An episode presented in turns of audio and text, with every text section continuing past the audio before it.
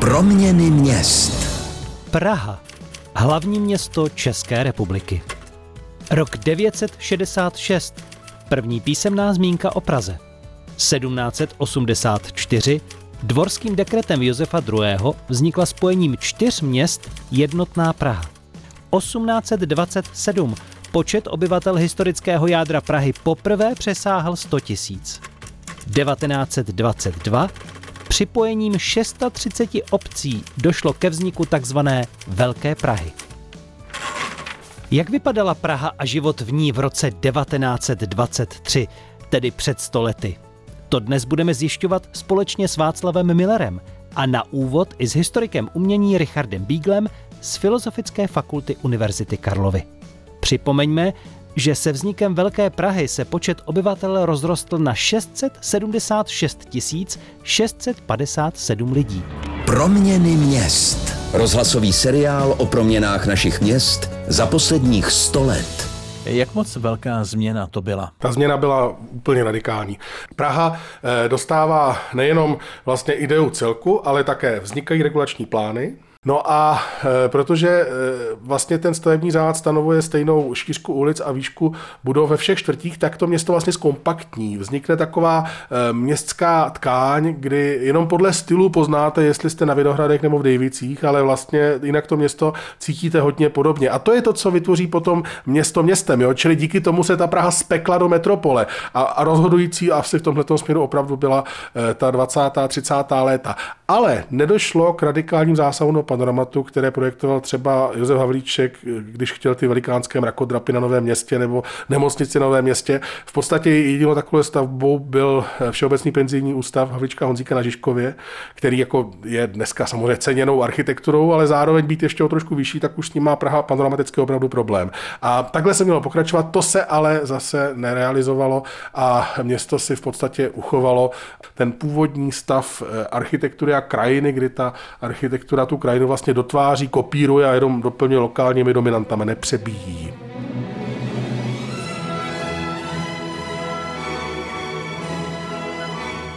V roce 1923 probíhal v Praze jako v centru prosperujícího Československa bouřlivý rozvoj. Byla například založena eskortní četnická stanice v budově zemského velitelství. Vznikla tělovýchovná jednota Bohemians a u ní veslařský klub. Komik Vlasta Burian přebral vedení divadelní scény Rokoko. Pro Karla Čapka a jeho bratra Josefa byla dostavována vila v novinářské čtvrti na Vinohradech. V tom roce byla ale také dokončena legendární budova Legiobanky v ulici na Poříčí, která je typickým představitelem rondokubismu, národního slohu. V podobném duchu se stavěl i palác Adria na Zlatém kříži, dnes sídlo divadla bez zábradlí. Ve 20. letech se Praha dále rozšiřovala i na severozápadě, kde úplně nově vznikly Davice podle smělého urbanistického plánu Antonína Engla. Kombinoval barokní koncept s širokými bulváry a honosnými třídami s klasicizující architekturou. Takovým protipólem eh, té blokové eh, koncepce Davids potom jsou vily, které stoupají do svahů. My pak samozřejmě známe to nejmodernější, to je Baba, kolonie Baba, která vzniká později, ale už v těch 20. letech vzniká třeba Ořechovka jako samostatná čtvrť, a nebo obecně ten princip zahradních měst, eh, vilových čtvrtí, které obklopí celý severozápad Prahy. To samo je o sobě taky vlastně taková revoluční myšlenka, že město nemají být jenom ty bloky a je, je to něco, co na, na, na přelomu století bylo mimořádně, mimořádně aktuální vzdělání. V roce 1923 vznikl na Ořechovce i společenský dům s kinem a prvním snímkem, který se tam promítal, byl němý film Kit s Charlie Chaplinem. Ano, Praha žila i společensky. Hlavně v centru města, kde vznikaly další nové pasáže, tolik typické pro Prahu. Byly to předchůdkyně dnešních obchodních center. Zbudována byla pasáž v paláci u Stýblů, Nové prostory získala i ta u Nováků napojená důmyslně na palác Lucerna. Honosný průchod mezi ulicemi získala Praha i díky architektům Josefu Gočárovi a Bedřichu Ermanovi v paláci Fénix. Pražané ale, stejně jako výdaňané, milovali kavárny, na což nás upozornil publicista Dan Hrubý. Praha ovšem oproti Vídni nebo i Budapešti nebo německým městům měla a vlastně v některých případech dosud má specialitu a to byly kavárny umístěné v prvním patře.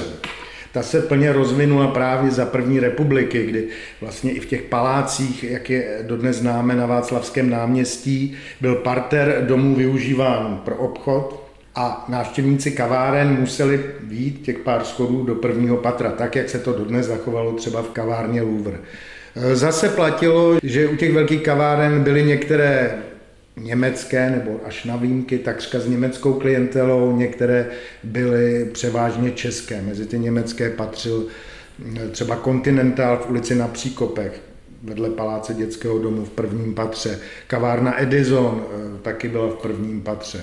Eh, Louvre to byla kavárna, kde se to české i německo-židovské etnikum, etnikum mísilo. No a pak samozřejmě začaly vznikat kavárny po celé délce Václavského náměstí, takže se nakonec tradovalo, že by Václavským náměstím šlo projít na úrovni prvního patra, kdyby si člověk čelem nebo kladivem razil cestu z kavárny do kavárny. Praha chtěla být Paříží, snažila se Paříž napodobovat, snažila se napodobovat pařížskou módu, pařížský styl, pařížský veřejný prostor, eh, snažila se napodobovat pařížskou zábavu, vznikaly varieté s živými vystoupeními. Paříž byla pro Prahu obrovským vzorem. A já jsem kde si četl, že byla tak velkým vzorem, jak se to někdy stává, že po Turčenec je horší Turka, že v některém směru možná šla ještě, šla ještě dál. Asi bychom si měli přiznat, že Praha byla ve 20. letech 20. století i na světové úrovni v oblasti zločinu. Co bylo v tom zločinu 20. let, myslím, a nové, co přišlo do Prahy zejména, ale do celého Československa, byla taková otevřenost, která otevřenost eh, určitě ne v pozitivním slova smyslu, bavíme se o zločinu, ale která souvisela s tou modernitou, o které mluvíme. Najednou se v Praze objevují eh, podvodníci až z Ameriky. Najednou se objevuje egyptian Muhtára Fakri, eh, který je nakonec dopaden, který prodal Znáte určitě ten příběh o muži, který prodal Eiffelovku nebo Karlštejn. Egyptian Muhtára Fakri prodal v Německu koncesi na železnici do Meky, kam se do té doby museli poutníci, muslimští poutníci putovat na velbloudek za obrovské peníze. Potom se ztratil do Prahy. V Praze dochází k atentátu na švagra albánského krále, v té době albánského velvyslance. U soudu je pak vrah Eh, zavražděn, aby byl umlčen jako svědek.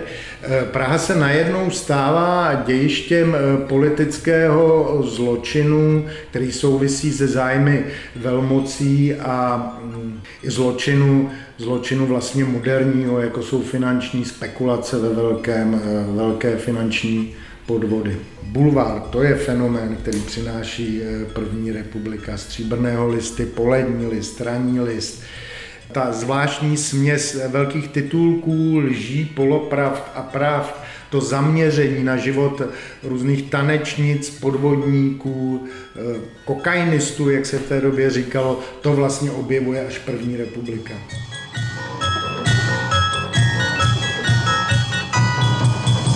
Šestého října roku 1923 byly založeny československé státní aerolinie a sídlily ve Kbelích.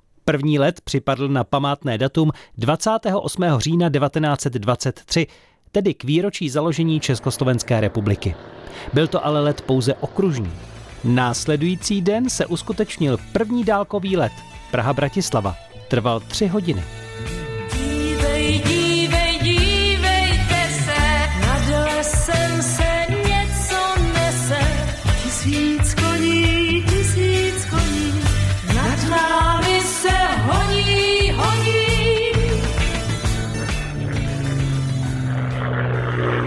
A teprve Příští rok, v roce 1924, bylo otevřeno letiště v Košicích a důstojné letiště v Brně, tak aby tam mohly přistávat pravidelné lety, bylo otevřeno až v roce 1926 a až v roce 1926 tam začaly přistávat ty první linky. Ale ta idea, ta myšlenka založení československých státních aerolinií od samého počátku byla pouze propojit ten nejzápadnější a nejvýchodnější cíp republiky, pokud možno letecky a co nejrychleji. Víme, kolik stála před stolety letenka? Eh, ta cena se měnila, ale ta cena nebyla taková, jakou bychom si dokázali představit. Teďko ty počátky byly, že ta cena byla obvykle i pro kratší lety vyšší, než byl měsíční plat mm, dělníka. To nebyla eh, částka, eh, kterou si mohu dokoliv dohodnout. A jak to bylo před stolety s navigací? Navigace v té době byla nulová. Bylo to podle mapy, později aspoň se nechalo vyřešit to, že mezi Gbeli a Bratislavou, převážně jako přes tu Českomoravskou vrchovinu, se vytvořila síť takzvaných světelných majáků, o kterých piloti i navigátoři věděli. A orientovali se od jednoho do druhého a ty majáky byly vystavěné pokud možno v co nejpřímější lince mezi Prahou a Bratislavou. To znamená, že tuto funkci plnil i maják, který je na Kbelském letišti dodnes? Částečně máte pravdu, ale ten maják byl zaprvé, jak tomu lidově můžeme říct, byl stavěný jako vodárna a potom což posluchače Českého rozhlasu asi potěší jako první vysílací stanice eh, Československého státního rozhlasu. Bylo tam o tam i to první vysílání. Proměny měst. Historik Michal Plavec z Národního technického muzea má na mysli 18. květen 1923. Deset let poté už vysílal československý rozhlas ze své nové stálé budovy na Vinohradské 12. V roce 1937 se zase otevřelo nové letiště v Praze Ruzini. Ve své době jedno z nejhezčích a technicky nejdokonalejších v Evropě. V červnu 1968 byla otevřena nová odbavovací hala ruzinského letiště Terminál Sever. V květnu 1974 získala Praha metro. První úsek vedl z Florence, tehdy Sokolovské, na Kačerov. Každá světová metropole má svou ikonickou vyhlídkovou věž. Praha tu svou, Žižkovský vysílač, získala v roce 1992. Měří se vším všudy 216 metrů. Pod ní žilo k 1. lednu roku 2022 celkem milion 275 tisíc 406 Pražanů. Jaké další výrazné stavby přibudou v Praze v roce 2123, tedy za 100 let? Na to jsme se s Václavem Millerem ptali odborníků. Proměny měst. Rozhlasový seriál o proměnách našich měst za posledních 100 let a jejich ambicích do další stovky kanceláři Institutu plánování a rozvoje hlavního města Prahy se ptám ředitele sekce rozvoje města architekta Jaromíra Heinze, jak by Praha mohla za sto let vypadat z hlediska architektury a urbanismu. Já myslím, že eh, se zase tak zásadně nezmění. A plánujeme a představujeme si, že Praha by měla být v tom nejbližším období plánována na ty 2 miliony obyvatel a asi by měla být vedena diskuze v následujících letech o tom, jestli nemá být Praha vlastně plánovaná ještě na jako vyšší kapacitu. Myslíte tedy v této souvislosti, že se Praha třeba ještě rozšíří, že spolkne další okolní vesnice? Asi to v některých částech bude nevyhnutelné, respektive měla by být vedena diskuze o tom, jak eh, uspořádat metropolitní oblast pražskou. Asi si nikdo nebude představovat, že bychom za Pražským hradem vystavili mrakodrapy, tak aby byly vidět z Karlova mostu. To nepředpokládám. Na druhou stranu jsou místa, kde už dnes se plánují výškové budovy, ať už je to Pankrátská pláň, ale potom i okolí stanic metra, D a zároveň třeba na Praze 13, eh, po případě na opačné straně města směrem na východ. Zase mrakodrap, eh, ten je ve světě dneska kolem 500 metrů, to nepředpokládám, ale hovořím o výškových stavbách kolem 100 metrů. Myslíte tedy, že naši potomci to panorama Prahy, jak ho známe víceméně, nechají zachované, že Praha například nedopadne jako Londýn, řekněme? Nepředpokládám to, a myslím si, že zároveň bychom si sami podřezali trochu větev, kdybychom eh, to dědictví si sami jako své volně ničili. Proměny měst. Astrofyzik Jan Veselý z Planetária Praha si zas myslí, že za sto let už nebudou velká letadla spalující obrovské množství paliva. Třeba vidím to tak, že bychom možná mohli dospět i do toho stádia, že na malé vzdálenosti se budeme dopravovat nějakými maličkými dopravními stroji, které možná budou i letat vzduchem, ale nebude na ně potřeba velké letiště, bude to třeba pro 4-5 lidí, něco jako vrtulník malý. A umíte si představit například i to, že by z Prahy mohli za 100 let startovat sondy do vesmíru? To si představit dokážu, protože pokud teda je správná ta moje myšlenka, že těch startů bude jako hodně, pokud ty rakety vidíme, jak se dnes vyvíjejí, eh, tak ty technologie začnou být takové, že si asi troufneme posílat jednou rakety z obydlených oblastí. Zatím to tak není. Zatím se posílají, jsou kosmodromy vlastně tak, aby mohly rakety létat nad prostor, který není úplně obydlen, ale věřím tomu, že v budoucnosti, když se tahle technologie stane dostatečně spolehlivou, tak budou moci startovat rakety i, i třeba z území České republiky. Nevím, jestli zrovna z Prahy, ale je možné, že letiště zavede nějaký terminál 4, 5, možná 150 nebo nějaké takové číslo, ze kterého budou startovat rakety místo letadel. Proměny měst. Zeptali jsme se i studentů jednoho pražského gymnázia, jak se budou lidé v našem hlavním městě dopravovat za sto let. Řekla bych, že hlavně metrem. Já myslím, že se podle směrnice Evropské unie zbavíme osobních spalovacích aut. Já bych řekl teda hlavně, že nějaký rychlovlaky, ale rychlejší než jak je doteď. Podle mě tramvaje přežili dlouho a ještě přežijou. Co moda, co si myslíte, že budou lidi v roce 2123 nosit, v čem se budou promenovat po ulicích? Podle mě různou směsici věcí. Já bych řekl, že je možný, že nebudou nosit nic. V roce 2123, jaké město bude hlavním městem České republiky? Hm, řekla bych, že pořád Praha. Já taky věřím, že to bude Praha. Pokud bude existovat Česká republika, tak asi Praha. Zdravíme Český rozhlas, který slaví 100 let. Prezident Tomáš Garik Masaryk kdysi řekl, život se nedá slovy dostatečně vyložit, jen žít. Žijeme v pravdě a míru i za sto let. S těmito slovy a seriálem Proměny měst se loučí Patrik Rozehnal. Proměny měst. Rozhlasový seriál o proměnách našich měst za posledních sto let a jejich ambicích do další stovky.